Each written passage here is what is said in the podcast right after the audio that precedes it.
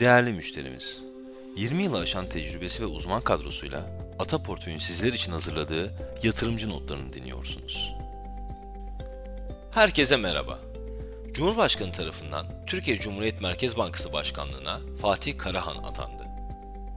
Geçtiğimiz hafta BIST 100 %3.8 değer kazanarak 8666 seviyesine yükseldi. Endeksin 2024 performansı %16 oldu.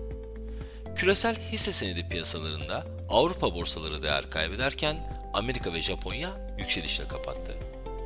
Emtia piyasalarında ise enerji ve baz metaller kayıplar yaşarken kıymetli madenler yatay seyretti.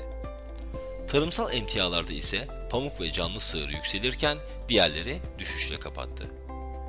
Ata portföyü yatırım fonları arasında ise haftalık bazda en yüksek getiriyi %3.5 ile Ata portföyü ikinci hisse senedi fonu sağladı. Fonun bir yıllık getirisi %137.3'e ulaştı. Türkiye kredi temerrüt takası 325 bas puan seviyelerinde seyrederken 5 yıllık Eurobond'un faizi %7.2 oldu. Emeklilik fonları tarafından geçen hafta en fazla Türk Hava Yolları, Türksel, Koç Holding alınıp Akbank, Ereğli, Ziraat Portföyü Altın Katılım Borsa Yatırım Fonu satıldı. Herkese sağlıklı ve bol kazançlı bir hafta dileriz.